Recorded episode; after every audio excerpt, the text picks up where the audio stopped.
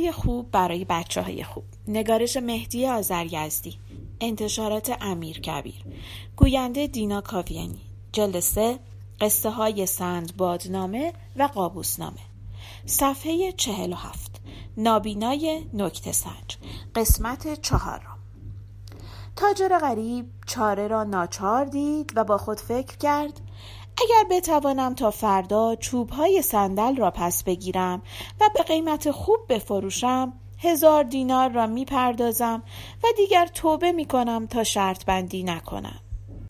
این بود که به حاکم گفت پس خواهش می کنم تا فردا به من مهلت بدهید. اگر نتوانستم یکی از پیشنهادها را عمل کنم هزار دینار را می پردازم حاکم گفت این حرفی است. و من تا فردا به تو مهلت می دهم اما باید زامن بدهی و الا تو را بازداشت می کنم تاجر غریب گفت در این شهر کسی مرا نمی شناسد جز پیرزنی به این نامانشان که در خانه او منزل دارم. حاکم فرمان داد پیرزن را حاضر کردند و پیرزن زامن شد که فردا عصر تاجر غریب را حاضر کند و همه بیرون رفتند. آن وقت پیرزن به تاجر گفت نگفتم با مردم این شهر داد و ستت نکن. حالا دیدی که ایاران و تراران با تو چه معامله ای کردند؟ تاجر گفت آخر اینها از جوانمردی و قول و قرار و انسانیت حرف می‌زدند. پیرزن گفت البته که از این چیزها حرف می‌زنند. پس انتظار داشتی چه بکنند؟ این رسم دنیاست که همه خیانتکاران از امانت صحبت می کنند و همه دوستها از حق و انصاف دم می‌زنند و همه کسانی که به ناموس مردم چشم دارند از ناموس پرستی حرف می‌زنند. اگر غیر از این باشد هیچ کس خام نمی شود و هیچ کس فریب نمی خورد این بدجنس ها هم اول از انسانیت و جوانمردی سخن می‌گویند تا طرف را بر سر عصبیت و غیرت بیاورند و آن وقت کار خودشان را صورت می‌دهند.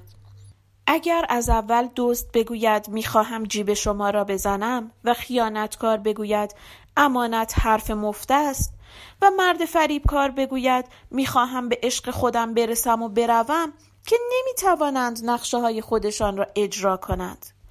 تاجر غریب گفت راست می‌گویی من همیشه به زبان مردم نگاه می کنم و احتیاط را از دست می دهم. حالا چه باید کرد؟ پیرزن گفت حالا برویم تا فردا فکری می کنیم و اگر خدا بخواهد راه چاره ای پیدا می کنیم. آن شب پیرزن سرگذشت تاجر غریب را با پسر خود گفت و گفت باید از نابینای نکته سنج کمک بگیری و این مرد غریب را از شر کلاهبرداران راحت کنی. نابینای نکته سنج پیرمردی بود که پسر پیرزن نزد او خدمت می کرد و او مردی دانشمند بود که پیش از آن قاضی شهر بود و بعد چون پیر و نابینا شده بود از کار کناره گرفته بود و خانه نشین شده بود و هرگاه که مردم در کاری گرفتار می شدند و مشکلی داشتند می آمدند با او مشورت می کردند.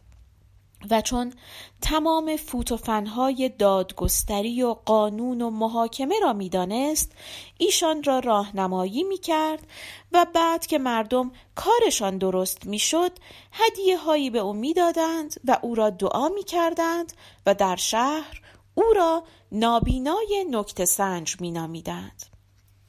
پسر پیرزن تاجر غریب را همراه خود پیش نابینای نکت سنج آورد و او را معرفی کرد و از او راه چاره خواست. مرد نابینا به تاجر غریب گفت از اول تا آخر داستان خود را بی کم و زیاد تعریف کند. تاجر غریب هم همه را شرح داد و گفت حالا در کار خود درماندم که با این کلاه بردارها چه کنم و خیلی مشکل است که بتوانم جواب آنها را بدهم. نابینای نکته سنج گفت مشکلی نیست که آسان نشود. مرد باید که حراسان نشود. من تو را از شر آنها راحت می کنم تمام کارهای آنها حق بازی است و تمام حرفها و ادعاهای آنها جواب دارد. بعد یکی یکی مشکلات را حل کرد و جواب آنها را به تاجر غریب یاد داد و گفت فردا که پیش حاکم رفتی این جوابها را بگو و یقین داشته باش که حاکم حق را به تو خواهد داد. تاجر غریب هم خوشحال و خندان به خانه برگشت و به پیرزن گفت حالا می‌دانم فردا چه جوابی به حق بازها بدهم. راست گفتند که خدا درد را داده دوا را هم داده و هر مشکلی راه حلی دارد. مهم این است که انسان راه کار را بپرسد و یاد بگیرد. فردا سر ساعت معین تاجر غریب پیش حاکم حاضر شد و گفت آمدم تا به قول خود وفا کنم. گروه ایاران هم حاضر بودند. حاکم به منشیها دستور داد صورت محاکمه را بنویسند و از مرد قمارباز پرسید دعوای شما چیست؟ مرد قمارباز تفصیل بازی دیروز را گفت و گفت ما سه نفر شریکیم و طبق قراری که گذاشته بودیم سه پیشنهاد کرده ایم. و اگر مرد غریب هیچ کدام را عمل نکند باید هزار دینار بدهد حاکم از تاجر غریب پرسید جواب تو چیست؟ تاجر غریب که از نابینای نکت سنج درس خود را یاد گرفته بود گفت جواب من این است که اگر اینها آدمهای حق بازی نباشند و حرفشان مطابق عقل و منطق باشد من حاضرم هر یک از پیشنهادها را عمل کنم و اگر حرفشان حسابی نباشد حاکم گفت پس من اینجا چه کارم؟ اینجا هر کس بخواهد حرف بی حساب بزند خونش به گردن خودش است بعد حاکم به مرد قمارباز گفت چه می‌خواهی؟ مرد قمارباز گفت همانطور که دیروز گفتم من می‌خواهم از این سنگ برایم لباس بدوزد تاجر غریب جواب داد بسیار خوب قبول دارم اما من که نگفتم معجزه می‌کنم من یک آدم معمولی هستم و هر کاری را همانطور که در همه جای دنیا رسم است و عقل انسان قبول می کند انجام می دهم. من حاضرم از این سنگ برای این مرد لباس بدوزم. ولی رسم دنیا این است که لباس را از پارچه می دوزند پارچه هم یا از پنبه است یا از پشم است یا از ابریشم است یا از چیزهای دیگر. اما در دنیا هیچ کس با خود پنبه یا با خود پشم یا خود ابریشم لباس نمی دوزد. اول باید پنبه و پشم و ابریشم یا هر چیز دیگر را نخ کنند و بعد پارچه کنند و بعد لباس بدوزند. این مرد هم دوختن لباس را از من می‌خواهد و من هم خیاط هستم ولی نخریس و پارچه باف نیستم.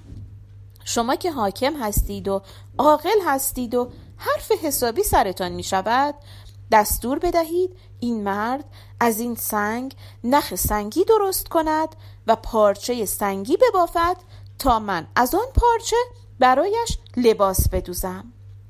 حاکم گفت صحیح است. باید همین کار را بکند وگرنه باید حرف خودش را پس بگیرد.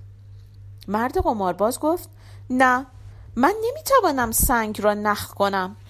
من حرف خود را پس گرفتم.